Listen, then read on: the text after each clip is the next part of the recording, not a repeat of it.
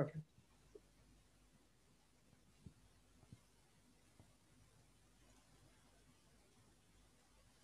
Hi, I'm Diana Boskra. I'm in the UK. I'm an insight coach, mental fitness coach, and relationship coach. I do this work because I love people and want to help them improve their lives in various ways. Today, I'm talking with Jamil. Would you please introduce yourself a little to us? Sure. Thank you so much for having me, Deanna. This has been Thank great. you for being with us. Yeah, and I hope everyone who's listening is doing as well as possible, having a great day, and looking forward to the holidays that are coming up. And so it's wonderful to be with you all. I think, uh, you know, the question, tell us a little about yourself or who who are you? I feel like it's such a big question that oftentimes we answer it in a way that doesn't really capture who we actually are. And I Mhm. think that even with that said, my answer doesn't capture who I actually am. But but No, I think problem. that, what I will say is, what it really comes down to it is, I'm someone who loves human beings, and I'm somebody who really lights up and comes alive when I see somebody else excited to be who they are, excited to live their purpose, excited to be just on, to be mm-hmm. alive. And I think that anyone who steps into a, a helping service type of profession that wants to do that, like it, to me, like it doesn't get more divine than that. Like a, a Mhm. type of work that just helps other people spark and just come on and come alive, so that they can give the, their gifts to the world and they can show up as the most powerful version of them. And so I'm somebody who loves to do that. Well, that sounds pretty good. It's Mm. definitely a really good answer. what made you go into coaching? Because you started somewhere else, didn't you? Yeah. So um, essentially, my story starts in this kind of time frame. When I was 14 years old, Mhm. uh, I got into. I didn't call it coaching at the time, but it was it was health coaching in a sense. You know, I joined the track and field team. I became a runner, and I was getting sick all the time, and I didn't know why. And running pretty much exacerbated certain health weaknesses, you could say, that I had. And I had a lot of bad habits when it came to my health. And um, I did some online searching. I read some books, and I realized, you know, I had a lot of things that I was doing improperly that was really messing with my health. Yeah. And so I was kind of patient zero, and I worked and experimented on myself, and I got way healthier, and I felt better than ever, and I started running faster.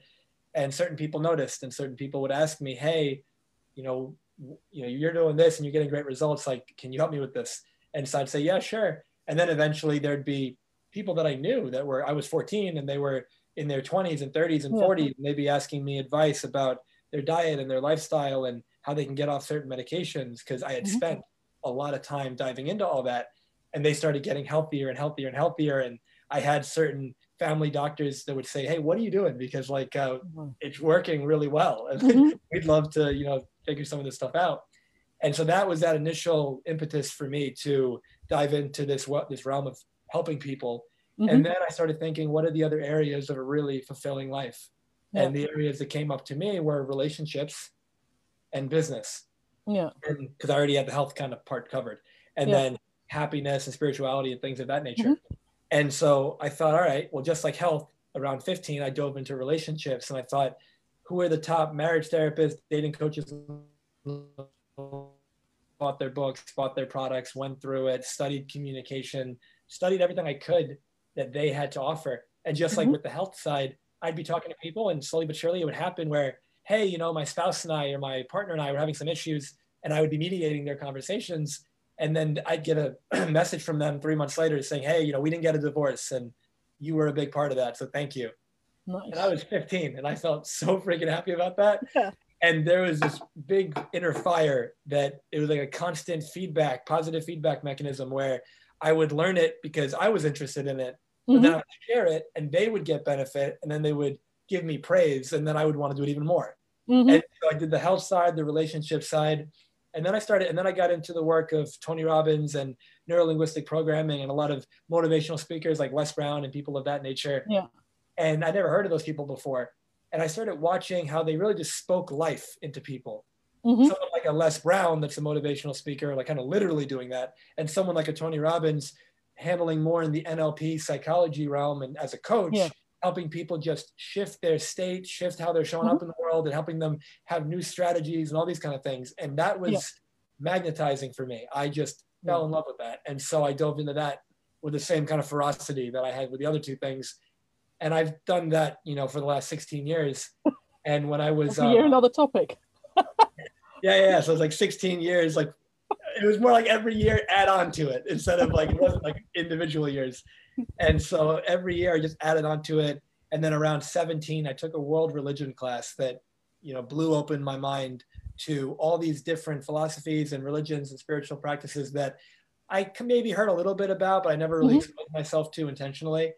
And it was so beautiful that I went out and over the night, over the last 10 years since then, yeah. so I'm 30 now, I was 17. So it's the last uh, 13 years, just diving into all the different world religions and reading all the different holy books and spiritual texts and integrating that into the coaching because that's yeah. such a big part of life mm-hmm. and there's so much wisdom and truth in those teachings. And so yep.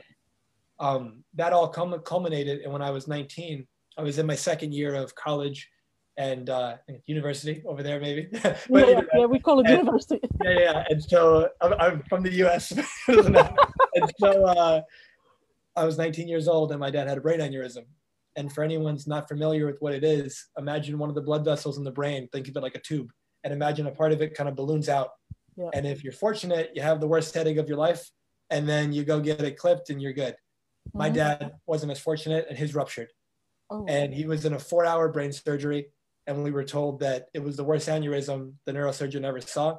And he put the survival chance at less than 5%. And I had a lot of medical people in my family who were trying to be supportive, but their way of doing that was like, let me prepare you by telling you that he's not going to make it. Mm-hmm.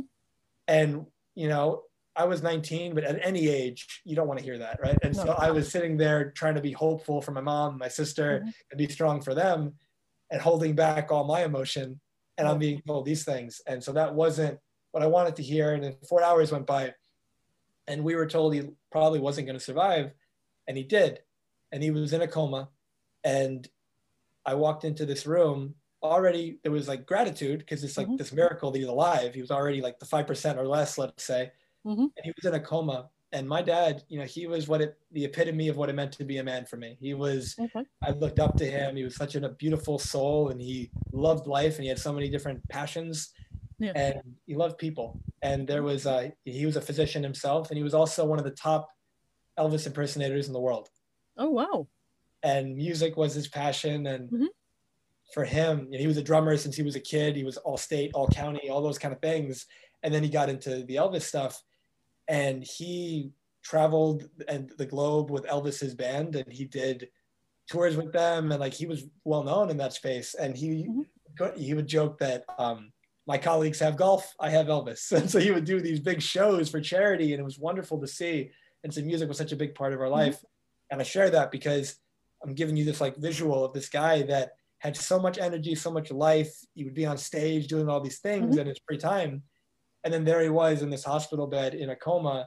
Yeah. And you know, he didn't wear a wig or anything. He had like the Elvis kind of hair. He grew that out. And now it's like his head was shaved and the brain surgery. And so the visual was really graphic and it was very hard to see. Yeah. And in that moment, there were two things that I predominantly experienced. I experienced a sense of helplessness because there wasn't anything I could do mm-hmm. because we were told he was in this really critical, fragile place and he could die at any moment. Yeah. And so from that place, it felt like I want to do something, but all I can do is kind of just be with him in that moment. Coupled yeah. with, I felt this regret, this regret because I felt like I took my relationship with him for granted.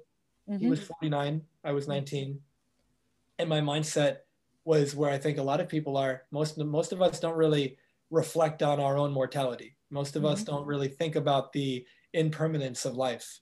And so from that place, my 19 year old self is thinking, oh, you know, he's 49. I'll have another 30, 40, 50 years with him. Yeah. Not thinking, oh, yeah, this Sunday, it, it could be the last time. Yeah. And um, in that moment, there was a lot of regret. And over the next three years, before he did end up passing away, but over the next three years, we helped him make almost a full recovery. And so much of what I learned from 14 to 19 mm-hmm. in health, in psychology, in mm-hmm. my own emotional maturity helped me to help him. And it was amazing that he started getting healthier and healthier and healthier. He got off a lot of his medication. He had short-term memory problems, and those started to improve, and that was really, really beautiful. Yeah. And at the same time, though, you know, I experienced, you know, my highest highs and my lowest lows. The highest highs being there I was in that hospital regretting I didn't spend the time that I wish I could have, and now I'm not going to have my chance. Yeah. And then I had three years of spending almost 10 hours, 15 hours a day with him cool. and doing everything. And he became one of my best friends. That's and in that, in that sense, it was, it was beautiful. Mm-hmm. Um, in other senses, there were moments where that short-term memory created immense frustration. There were moments where we did something really beautiful with him and for him, and it was a birthday or something. Mm-hmm. And then an hour later, he completely forgot the whole thing. Oh, and then we would be arguing with him yeah. that it happened. And obviously it's not his fault. No. And but we were just arguing because it's like our egos didn't want to know and admit that maybe this was as good as he was going to get, you know? Mm-hmm. And um, there was moments where he forgot who I was. And I remember that after spending, you know, that much time with him on a day-to-day basis, I took two years off after university to be one of his primary caregivers. Mm-hmm. And anyone who's a primary caregiver knows there's so much physical, mental, emotional, and spiritual like taxing that does on you. It yeah. can be very draining if you don't take care of yourself. Yes. You know, my dad was in a condition where he couldn't be left by himself because it, he could lose his balance, he could fall, he could hit his head, he, all these things could happen, and he was prone yeah. to seizures after the aneurysm. Oh yeah. And so there were so many moments where he came close to dying just in my mm-hmm. arms, and in that those three years though i just learned so much about myself about life. I still wanted to do medicine. Um, mm-hmm. you know i was inspired by my dad a lot of my uncles to do that at a early age. And um, i still didn't really have a once i got exposed to tony robbins i had an idea what a coach was. Mm-hmm. and the idea was well i want to do that but i do still want to be a doctor. I'll find a way to like merge those two. Yeah. And then after the three years my dad passed and i remember being at his wake and it was five hours long and over 7,000 people came. And, and, I shook every single one of their hands and almost everybody said, your dad saved my life. Oh, wow. And I just remember people coming up to the casket from different religions, different faiths and everything and asking like, can I do this? And, and the, so much love was outpouring for this man. And there was this moment of just realization that I had mm-hmm. been playing small in my life, that I cared way too much about what other people thought about me yeah. that I was afraid of rejection mm-hmm. and that I was really robbing the world. You know, I, I, I, see it as each of us have this divine spark in us, this light that's unique to us, yeah. that it's something that only we can offer. But the thing is that what most of us do out of fear, insecurity, all these things, mm-hmm. we block our light and we try to be somebody else. Yeah. We try to be who other we think other people expect us to be or want to be yeah. or who we're supposed to be. Mm-hmm. And I was doing that too and there was that awakening in that moment of just never again mm-hmm. and from that place you know life really shifted for me and after he passed i gave myself time and i said you know what i've experienced a lot of death in my life and yeah. i don't i didn't want to suppress anything i saw mm-hmm. a lot of people do that and you know to each his own it's their yeah. choice and i just saw the negative effects of that and i didn't want to do that in my own life and so for me I just allowed myself to feel every emotion after yeah. that, to uh, release it, cry, do whatever I needed to do. And I didn't time it, but it ended up being, you know, about two weeks. And two weeks later, I woke up with such a peace. And there mm-hmm. was this deep gratitude and appreciation that I knew him at all and that I had him in my life and that an acceptance of what had mm-hmm. occurred yeah without any resistance. And that felt so light and love and beautiful for me. And then since that moment, you know, that state has, for the most part, stayed there. And that's been really beautiful. Yeah. And I um, stayed home with my family for about six months to a year to kind of be with them, help them as we transitioned into a new mm-hmm. way of life, new chapter. Yeah. And then I moved to Arizona and I spent five years there in medical school. And, you know, it was such a beautiful chapter of my life and matured in so many ways, learned so many things, got exposed to so many things that deepened my coaching practice and deepened. At that point, I was actually calling it coaching and I was doing it.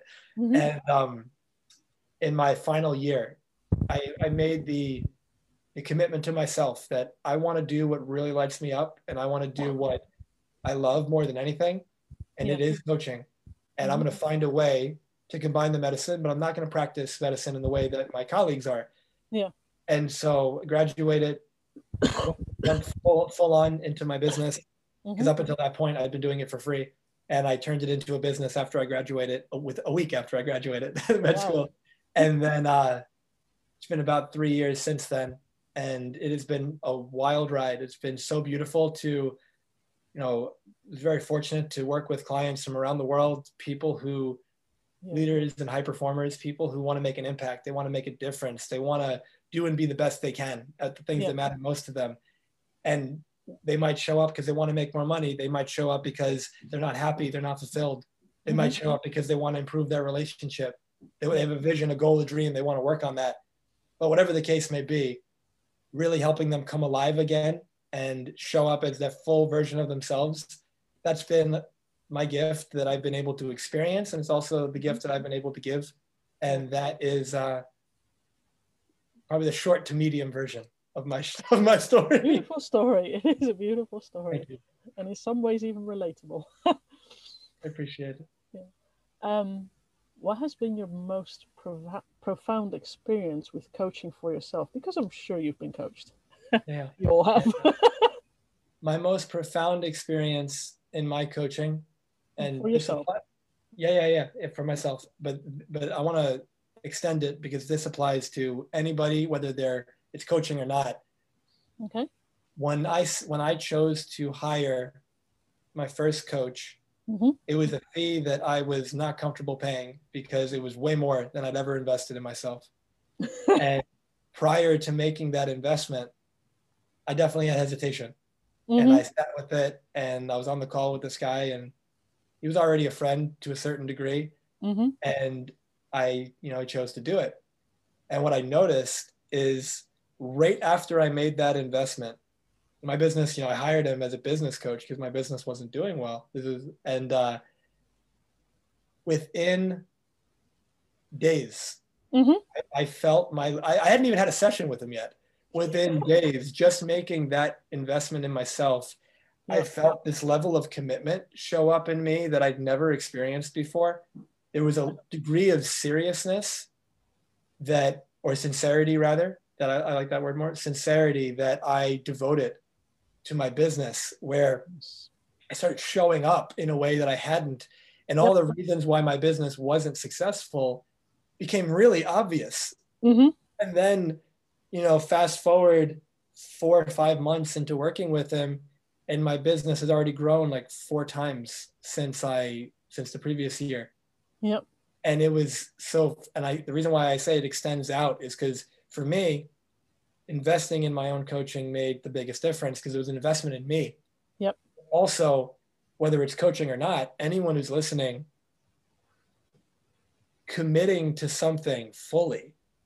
You know, usually it takes finances to do that, but even Mhm. if it doesn't, committing to it and going all in on something, Yes. it is, and to the point where there's something at stake. When it, when the, when you've got money on the line, you typically pay more attention. But if it's not money, it's like you know, you put peer accountability. You tell people you're going to do something. Yeah. If you don't do it now, it kind of negatively reflects on you. And so, from that place of making a commitment that matters, it is amazing how your life can transform in a powerful way. Yep. And most of the time, I find that we don't make commitments. We're just, we have preferences. We're interested, but we Yeah. don't make commitments. And that was an example for me of making a commitment. You know, as a quick story, you know, I think a, a mentor of mine, who I, I think potentially is a mentor of yours as well, uh, Steve Chandler, he's a coach. And he, and he tells this really great story that I think is really relevant here, where he Mhm. says, JFK, John F. Kennedy, a president in the United States in the past, he, when he was younger, he was at part of this school, they had a uniform and there was a little hat as part of the uniform. And you had to like wear the full uniform or you got in trouble. Mhm. And if you came home without like your uniform or parts of your uniform, your mom would kill you. You know, it's like that was just like how it was. And there was this wall that him and his classmates always wanted to climb, but nobody was ever able to climb it. And so what he did is he looked at the wall, and everyone basically had already defined it as it's impossible to climb. And Mhm. he took his hat and he threw it over the wall. So now he knows, he knows now I can't go home without that hat. Yeah. And he found a way to get over the wall. and the, you know in like it also reminds me in the christian bale like batman movies in the last one i think it's like he's in the giant prison in the well they go like deep down and everyone's trying to get out and the only way out is you climb up and then there's this one part where you got to do this running jump which is really wide to get to the other side and mm-hmm. if you make that jump you're probably going to get out but no one's ever got out except for this one little kid and the difference was if you don't make that jump you're going to die and so what everybody does is they tie this rope around their like waist. So if they jump and they miss, they don't die. They'll just be hanging and then they'll pull them down. But the boy who did it didn't have a rope. And so there's this um, perspective where Christian Bale, Batman's character, he tries to do it multiple times. He fails. And as he's sitting in his jail cell, mm-hmm. the other guy next to him says, if you want to make it out, do it, do it like the child did and then he says without the rope because when you go without the rope it's do or die yep. you are you are going to show up as fully as you possibly can mm-hmm.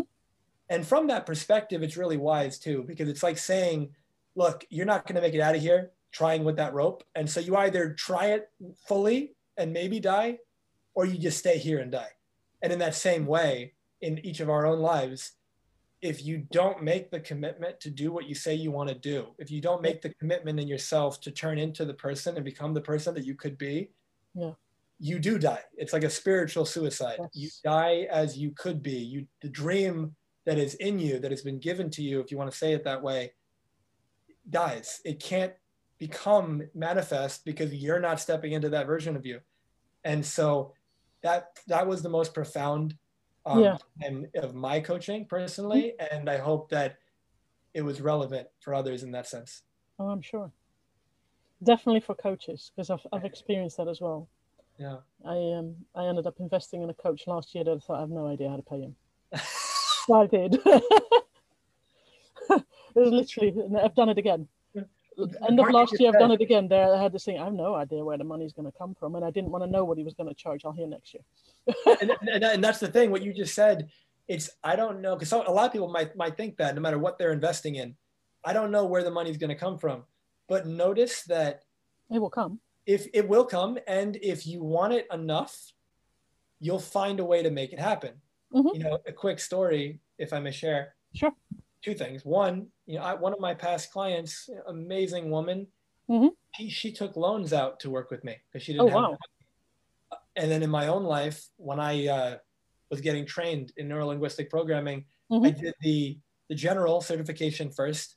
Yeah. And it was such a beautiful experience. And they had like the upsell, which is like this deeper, more profound training, mm-hmm. way more expensive than the first one. Of course. And I, I had wanted to do that training. I, I, think I was 27 when I did it. I wanted to do that training since I was 15. Okay. And, and it's about time.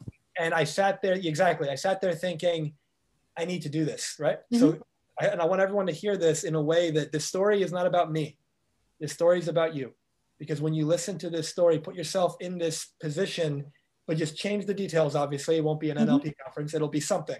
Yeah. But this was the point I go to the back room and there's this lady who's running the show and she says, Are you interested in doing the training? And I say, Absolutely. But I need a payment plan because I can't afford that. And she goes, All right, yeah, we have a payment plan. Here's the payment plan. And I look at it and I go, I still can't afford that. And I said, But I really want to do this. Uh, can I come up with a different payment plan? So notice right there, I'm already like it's not even like negotiate. I'm going to pay you the full price, but can I pay it in my own way because I can't pay it that way? Mm-hmm. And uh, I wanted it. And so the lady goes, well, well, what do you have in mind? And I'm like, well, let me sit with it for, for during lunch and I'll come up with something. And I came up with something which I wouldn't have been able to do long term. Like mm-hmm. well, what I came up with was, all right, I've got six months to pay this off. If they give me these first two months at a lower payment, I can pay those two and then I have no idea how I'm going to pay the last four, but I need to make some magic happen. but, but, I got 60 days to do it. I've got two months. That's enough. And so, yeah, so uh, that was, I go back to the woman and I say, this is what I, I can do. And she looks at it and she goes, let me run it by like my, my, my boss, my manager, and I'll let you know in like an hour. She comes back and she goes, my manager says, we can't do that. But the thing was, she had already told me, okay. So she goes, because I told my manager that I said yes to you, he said it's okay for you. And so the thing was, but I had to put down like $2,000 as a down payment. And I didn't have it. I was I was a student. I was in med school. I was living on loans and debt and all that stuff. And I sat there thinking, all right, I called people. I got like a loan from this person. I paid them all back. I put that little bit down myself that I had, and and then I I make the investment. And mm-hmm. initially, I'm like a little scared because I sit there thinking, yeah. I'm excited. I'm like, oh my god, like it, it, it's November and the training's in July, and I sat there thinking, I'm gonna do it. And then it hits me that the first two payments come out and now it's January. And so now the January, I, I'm, I'm like, all right, if I don't bring on clients this month, I can't pay my rent because the monthly payment was more than my rent. And uh, I committed to my business and I committed mm-hmm. to showing up powerfully for people. And I brought on two clients that week. They paid for everything. And then July comes, June comes around because we have to be paid up. You, you got to be paid in full before it starts and June comes around, I make my last payment. And initially, I'm so proud of myself. You know, I did it. Like I found a way to come up with the money for something that I really want to do versus what most people do is say, I can't afford it, but then don't allow themselves to be creative and find a way to afford it. Yep. And then it hits me. This training is two weeks long, eight hours a day, every day in a different state. So I need to live somewhere. Yeah. So then I said, I didn't think about that and now I need to come up with the money for housing. and I, I, I brought on a new client that week. I made it happen, and I did the training. And that training not only was it not only was a training valuable and powerful by itself, mm-hmm. it was so much more powerful because when I walked through those doors, I was the youngest person in that training, and I am I was only there because I made it happen yeah. And because I invested so much into that training with time, energy, stress, everything, I really paid attention. I got yeah. so much out of it. And just being in that training, two weeks go by, I do all that stuff. Fast forward, I have made back the investment in that training like 10, 15 times over. And it's only been a few years since. Yeah. And the thing is, but that's how every investment is. When, no matter what it is, you invest in yourself it comes back. Yeah. And so many people, again, anyone who's listening, there's something that you want to invest in, whether you can invest your time in it, you can mm-hmm. invest, mm-hmm. you want to learn something, you want to grow in a certain way, you can invest your money in it, you mm-hmm. can invest your energy in it, you can invest all three, but whatever the case may be, when you make that commitment that you think you can't, can't is a very like self-destructive word. Yeah. because can't takes away your creativity and your power as a creator. It's more like it's more powerful to say it's not i can't afford it. It's i'm not willing to do what it takes to afford it. I'm not willing to find a way That's more honest. i had a client who had no money. Who took out a loan to work with me. Like i said she didn't have the money. She found the money. Mm-hmm. right? In that same way we could all do that most people live in a in a home if they have a home let's say like a house it's mortgaged and they don't have the money, let's say, to pay for that house up front. They have a mortgage. Who does? in that same way, you don't say, "Oh, well, I guess I can't live there because I don't have the full payment for the whole thing." No, you pay. You figure out a way to finance it, and it's like so many investments would be willing to do that. Mm-hmm.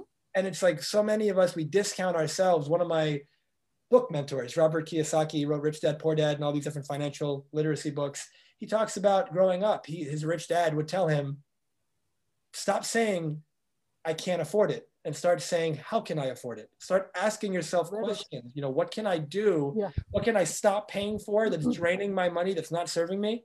Mm-hmm. Because you're you're most of us are I have friends who've told me that they had like three or four monthly subscription services that they forgot about that they haven't used in three years that they've been paying for for three years. Why do you still have it then?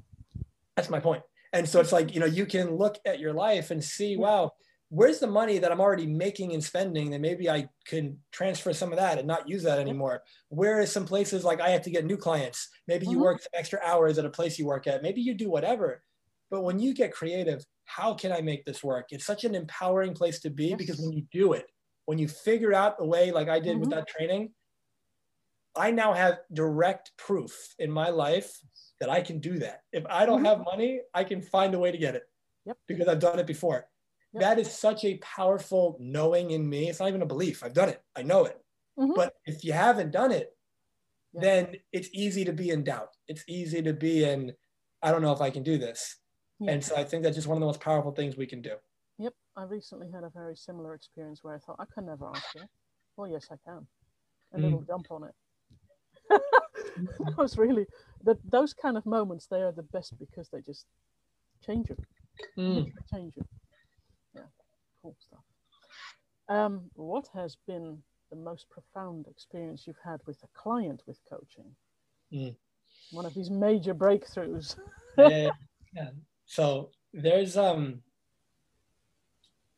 th- th- there are I'm, I'm blessed to say there are many and the one that I'd say the one that stands out the most not that it's like better or worse but the idea of how profound it was Yeah. if anyone the met, the way I like to metaphorically describe it have you ever seen the movie Inception I don't think so. it's the Christopher Nolan, he's the director, and uh, Leo DiCaprio, the actor. But anyone who's seen it, the premise, because this is related to what my answer is, the premise, you can go into somebody's dream Mhm. and you can plant some seeds, seeds being a thought or something of that Yeah. nature that will spread. And all of a sudden they wake up from the dream state and they start seeing life differently, believing a different thing. And Mhm. if you planted something in their dream that maybe they now think is theirs, right? That's the Yeah. premise of the movie. And there's a whole phenomenal movie. If anyone, I recommend it. But the point being, yeah, I do a lot of guided visualization. I did that before I was in my coaching Mhm. business, and I really loved that. And it wasn't, Yes. I never had to prepare it. It was just, I would be Mhm. in a flow state. I would just be present. You could call it channeling something. I was just there. And Yeah. I would have this person close their eyes, and then they would share with me prior in a conversation their goals and dreams, their fears, their struggles, their traumas, their whatever. Mhm. And maybe 20 minutes, maybe 40 minutes, maybe an hour, whatever the case may be, because I wasn't, it was making it up on the spot. So I wasn't like timing it. It was Mhm. complete. It was complete. They would close their eyes and I would build this world in their mind and take them through this process. And it was so fun in the sense that I felt so alive and present. Yeah. Because there was this excitement of, I have no idea what I'm going to say in the next second. And Mhm. I complete, completely had faith and trust that I'd figure it out. And that allowed me to really go deep with people. And there was, and, you know, that was prior to my coaching business. And so now I have my coaching business. I use the visualizations when necessary. And there's a lot of Mhm. NLP stuff with the visuals. But in this one woman, she was a patient of mine because Mhm. I practiced for a little bit before I went full on into my coaching. And um, we she had an autoimmune disease, and we did this visualization. Yeah. And she had told me that she had some significant, you know, fears and traumas around certain things that on the surface appeared like they had nothing to do with Mhm. the condition. Yeah. But I had enough book knowledge, but also some life experience to know that those two things are related. And when I took her through this 40, 45 minute kind of guided meditation, guided visualization, helped her release that fear, reach forgiveness, do all these things, she came out of that. She looked like a completely different person. Her autoimmune disease was manifesting as like extreme pain, Mhm. like eight out of 10 in her body, like all the time for 13 years. And she had no pain. Mhm. She came back a week later, no pain all week. First time with no pain on no medications. And she felt so free. And there was Mhm. many other aspects of her life that physically that improved. But Yeah. that was, she's been seeing doctors with pain management, medications, injections, all these kind of things, and nothing really worked. And that 40 minutes and Yep. it's gone. And that to me was that is a transformation that I will never forget. Seeing the look on her face when I Mhm. was like, you know, how's your pain? And she's like, what, what, what pain? Like, I don't, I don't have any. And it's like, and, she was so uh, thankful and gave me a big hug and she was crying. Mhm. And uh, I had colleagues that were like, how the hell did you do that? and it's not something you learn as a doctor. And it's like, No. it, it was, uh, it was deeply. I'm, I have some tears in my eyes now. It's like that was really beautiful, and so it's like that Yeah. experience stands out to me Mhm. um, as like probably the single most impactful. But outside of that, somebody releasing weight, whether it be part of the NLP training, it's called mental emotional release, and part of that, you know, some people call it timeline therapy. It's got different names, but it's like this idea being helping somebody figure out what are the moments in their life where these emotional traumas, these stuck emotional energies, like whatever it is, something that's still keeping you stuck now yeah. and it might be you know during your lifetime but it's very interesting how oftentimes people say because hypnosis is involved in it and people and I, I have some hypnotherapy background and people will say oh it was during my birth or it was when i was in the womb or it was before i was born like a past life and it's very interesting that i didn't believe in that prior to Mhm. getting trained in it and then when i had the process done on me Yeah. I answered it was before my birth, and we went deep, and I didn't even know what I was. I, I didn't have a memory of it, but I had a feeling of it, and there was this like heaviness, and there was all this, and I was just going with the process. I didn't know what the hell was Mhm. going on, and then it released. Yeah. And I was like, I had tears in my eyes, and I felt light, and I was like? I don't even know what the hell just happened, and it was amazing. and since being trained in that and providing that service for people usually I do it before the coaching because it kind of creates a, a strong foundation to build off of because you've Mhm. released all the emotional baggage from the past. And I've had some people have some wild and profound experiences releasing some things that they didn't know were there. And Mhm. similar to that other woman, when they get released, they are just so lit up. They look younger. Their Yeah. eyes are more like life in them. And I just sat there going, Yeah. like I love this, and like and so that is um, yeah. I'll, I'll stop it there because there's so many stories, but like it's, it's a beautiful Yes, profession that are in. it is. You're you're combining stuff that makes it even more impressive. but you have another chance of telling a good story because what was the most interesting thing that you learned from a client? Mm, You may have two stories, maybe three. yeah, or five, you know, eight. nine. um, let me think. I, give me a moment because it's an interesting. It's, it, the word "interesting" was in it, but it's an interesting question.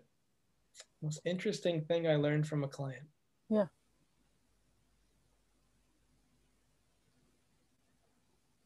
I know we all learn from them. No, absolutely. Um, it's the first thing that came to mind, which I Mhm. think is really interesting and valuable.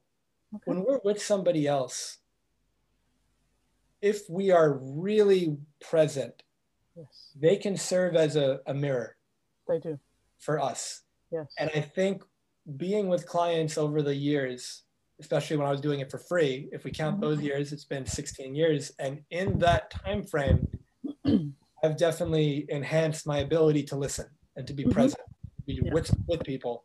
But I used to be the person that would interrupt you like crazy, that would not listen. And that was me when I was younger. And getting to be with people and have them just reflect to me by Mhm. who they're being, by their responses, both verbally and body language, how I am coming across and how I'm Mhm. communicating, and being able to now know as I'm with somebody when I need to adjust, and they don't have to say anything because I know that I am being something that is not serving this person in this moment.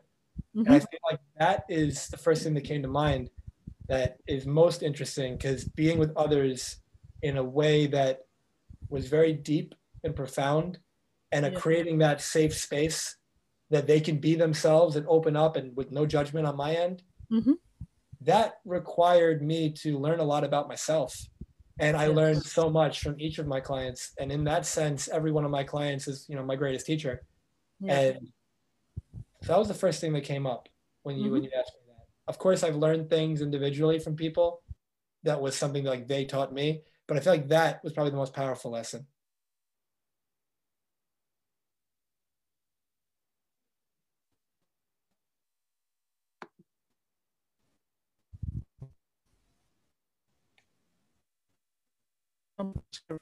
Wait, there is. I don't It froze for a moment, but I hear you now. Yeah. Okay, good. I saw that it was unstable for a moment. Yeah, it happens. Yeah, there are a lot of people talking with a lot of people on Zoom. Yeah. Do you have anything else that you would like to share? Okay, cool. Go for it. hmm. Is there anything that would be specifically helpful that you believe for the, the listeners, or just kind of free rein? Take it however I, I want it. All right. Yeah, free um, rein. It's about you today. Yeah. Not about a client. It's about you. Hmm. I mean, if anything, probably I think it's probably like the most powerful recommendation, whatever you want to call it, recommendation, advice, whatever that I could mm-hmm. provide. Sounds so generic, and yet it's some of the most powerful wisdom and advice I've ever received when I actually applied it, when I actually took it to mm-hmm. heart. And I think that most of us, we hear certain phrases and we think, oh, you know, that's a cliche. As in, like, it's not true, or I know that already. Mm-hmm. But things that are cliched are almost always like the most true things. It's just we just let them kind of fall by the wayside because we we know them intellectually. Yeah. We're usually never living them from a heart place. Mm-hmm. And so for anyone who's listening, the best advice I could ever share is be you. You know, when I think about that experience with my dad and when I was 19 and the mm-hmm. regret, and then after he passed at the wake and recognizing I was afraid of rejection and all those things I mentioned. Mm-hmm. Yeah. Every single one of us, you know, Jim Carrey's got this great line that I love where he says, paraphrasing it, depression is when your soul, he says your avatar, but either way, your soul is sick and tired of playing the character you're forcing it to play. This idea that yes, if you're not happy, so much sense. Yeah, this idea that if you're not happy, if you're not fulfilled, if you're not excited for life, check yeah. in because you're probably holding back, and yeah. you, you might have been doing it your whole life to the point where you're not even aware of it. Mm-hmm. But you are potential, not you, but anyone who's yeah, listening. Yeah, no, no. You're potentially. I, I, personally take it to heart as well because yeah, but it's like anyone who's listening, there's a very good chance that there's areas in your life that you are being very inauthentic. And. I don't say that with any judgment. I say that with nothing but love because if you were to be authentic, if you were to actually be you, you were to make decisions based on what excites you, based on what calls to your heart, what lights your spirit on fire, that kind of stuff. Mm-hmm. Not only would your level of success across the board, because success isn't just like finances, it's so many yeah, things. But your level of success across the board would improve. All of your relationships would improve because the ones that actually matter, the ones that are going to stick with you, they want to see you more alive. They want to see you loving life. And you want to see you loving life. And yeah. you can't make a meaningful impact on the world if you can't make a meaningful impact on yourself. Mm-hmm. And if you can't make, you know, one of this kind of expressions I came up with that I really like is I would, I would say to clients, create a meaningful day or create a meaningful life. Mm-hmm. And when I say create a, create a meaningful life, somebody might respond with, how do I do that? And I might say, you create a meaningful life by creating a meaningful day. And you create a meaningful day by making a meaningful decision in this moment. Meaningful meaning it's moving you closer in the direction that you would like to go in it's yeah. meaningful for you it matters to some degree mm-hmm. and when you make a meaningful decision in this moment and you do it again and again and again you yeah. create a, excuse me you create a meaningful day mm-hmm. and when you go to sleep at night right before you doze off there's this degree of fulfillment and happiness about you know what a day like that was living you know mm-hmm. whether it was contribution to other people contribution to yourself whatever you were doing yeah. Which is funny too, because when you contribute to yourself in this way, you're contributing to, to others automatically. Yeah. Because that energy that we all feed off of, you're just lighting people up by being you, you know? And so with that in mind, you do enough of those days, you create a meaningful life. It's, you don't mm-hmm. have to think about the life, think about the moment. And when you look at your life, especially with New Year's coming, you know, even though it's, it's more like metaphorical, a day is a day, but yeah. New Year's is coming representative of this new calendar year. And from that place, look at your life, reflect on the year. What are you absolutely in love with? And what could use some fixing? What could use some letting go of? What isn't serving you anymore? It might have served you in the past, doesn't mean it's good for you now. And mm-hmm. as you look toward the future, what do you want to be different in 2021? And then once you get clear on all those things across the board in your life, the only way life is different is if you become different you need to go, you need to go first. And so from that perspective, be yourself, get crystal clear on what's working and what's not working, what's meaningful and what's not, what serves you and what doesn't, Mm-hmm. and actually choose to live that life that you say you want. Because for most of us, there's who we're capable of being, Yep. and there's who we're actually being. And there's a gap. Yeah. And so the question ultimately is why? Why is there a gap? Why are you capable of 10 out of 10 and you're showing up at a four?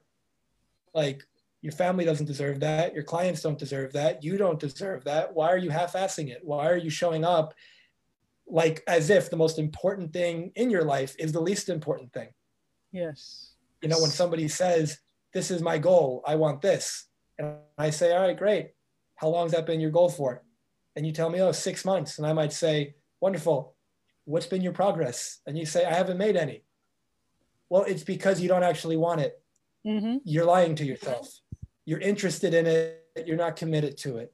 And again, no judgment. I say that with love. Because if I don't say it, you're going to keep BSing yourself. And so, so from this position of lovingly, you know, confronting somebody, you know, a mentor of mine calls it care fronting. I like that. Lovingly care fronting somebody for them, being a mirror, calling the best out of you. And that's what I love to do with my clients and helping them open up to a new way of living. And everyone who's listening, no matter how good your experience of life is, because you might be listening thinking, my life is great, wonderful, and it could be greater. You know, Yeah. you, could help more, help others make their life greater. There's so much we can do in our lifetime.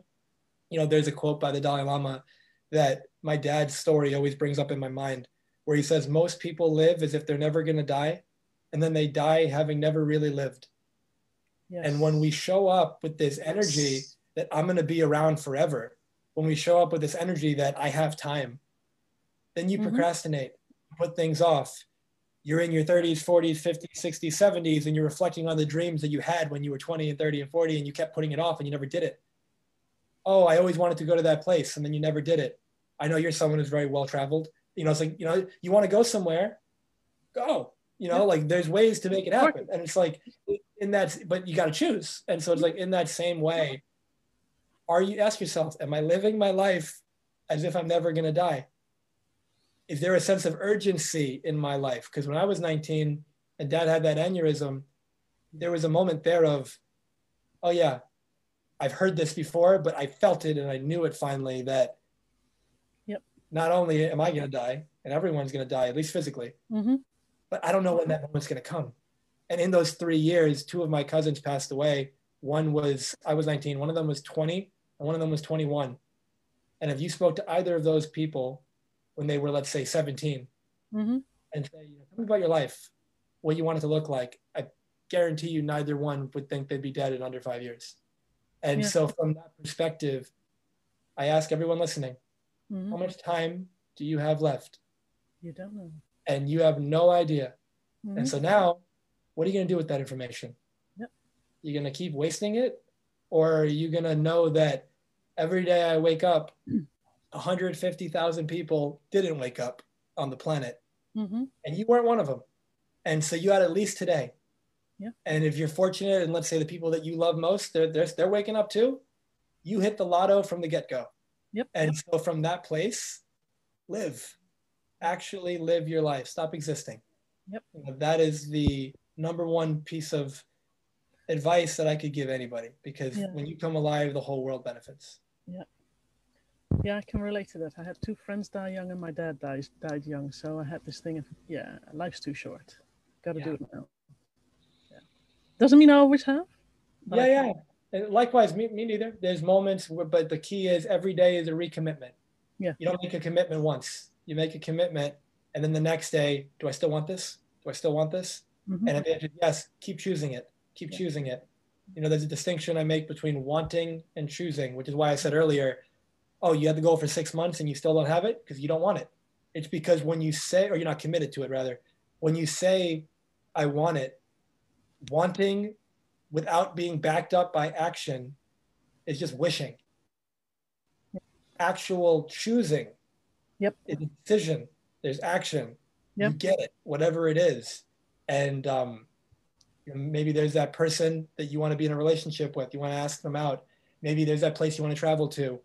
It could be small Mhm. things. That new restaurant you wanted to go to for like eight years that you've never gone to, and you walk by it every day. You know, there's that whatever that you want to do. It's like go do it. Stop waiting. You know, that program you wanted to do, certification you wanted to do, you wanted to go back to school, you wanted to learn something new, you wanted to learn a new language. I know you also speak like an amazing number of languages. Like you're a perfect example of, of someone that actually you know, practices this. And when we can all show up in that way and do Yeah. you, not only be you, but like do you, do Mm-hmm. life your way. Like don't try to live somebody else's life. Don't try to live up to expectations of other Doesn't people. work. Yeah, don't do It starts hurting me you're someone else's life. Yeah. Yeah. And so again, if you're listening and there's a part of you, I I, I can kind of finish this part with this part. I had a client message me last week and she said, How do I know when it's time to change? And I said, When you ask that question. If anyone's listening, oh, I'm waiting for a sign to change. The the waiting of for the sign, like that's the sign. The Mhm. fact that you're just waiting there. You- you know, there's a I, I mentioned Jim Carrey, you know, the Jim Carrey movie that I watched when I was younger. I loved it called Bruce Almighty, where you know he played Yeah, I know that one. Yeah. and uh, in that movie, in the beginning, he's driving. I think he's in the rain. Yeah, he's driving in the rain, and he's really pissed off.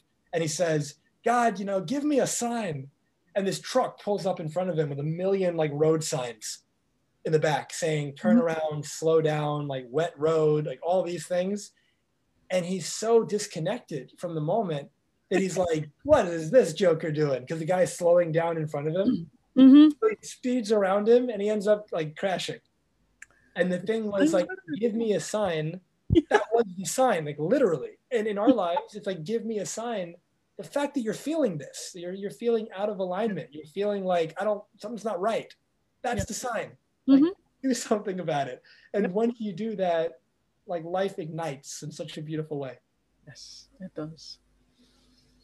Well, I can say thank you for this coaching session because this was quite good. I really enjoyed it. And I think I uh, had a couple of moments where I thought, "Ah, I can do better. I appreciate that. I hope everyone listening, there's something that they took. And my strongest, strongest hopeful recommendation for anyone listening don't just listen to this like it's like a like anything that you listen to in general. Most people don't listen to this and then go out, go about your day like nothing changed. Listen, listen again, take notes, apply, actually take action Yeah, do life something. Your life will actually change forevermore in a beautiful way. Yeah. And this podcast, this uh, Facebook Live with Deanna will absolutely change your whole life. You just need will also be a podcast, so don't worry about it. They It's got to be everywhere. Oh, I literally can't have wait. a I have a sticky note there that says "do something" because it's just something I need to remind myself of every now and then. I have to do something. so wonderful. Yeah. right. Anything else, or is this has this been good for you? So this has been wonderful. I, I come alive speaking about this stuff. And so I uh, appreciate the, the space and the opportunity. And I'm glad that, you know, I, I always look at it as if one person benefits, it's worth it. And so you've already said you have, and I have. And so it's already a win. We're having fun. And everybody else, I hope you listened and enjoyed this as well. And I'm pretty sure. Yeah. And uh, only other thing I can say is if you need help, get help. Yeah. Whether it's me, whether it's Deanna, whether it's anybody, find someone you resonate with, Reach out. find somebody who can be a guide for you, find someone who can be a co creation partner, find Mhm. someone who can help you get that dream, that vision, that goal faster than you ever thought possible. Yeah. And you know, reach out if that's uh, if that's me, and if it's not, I really wish everyone here a beautiful holiday season, a beautiful new year, and I deeply hope that the rest of your life is the best of your life. Cool. Well, thank you for joining me today. It was really good. I really enjoyed it. So thank Yeah. you. Thank you so much. All right. That's it for today. Then. And there we go. Bye.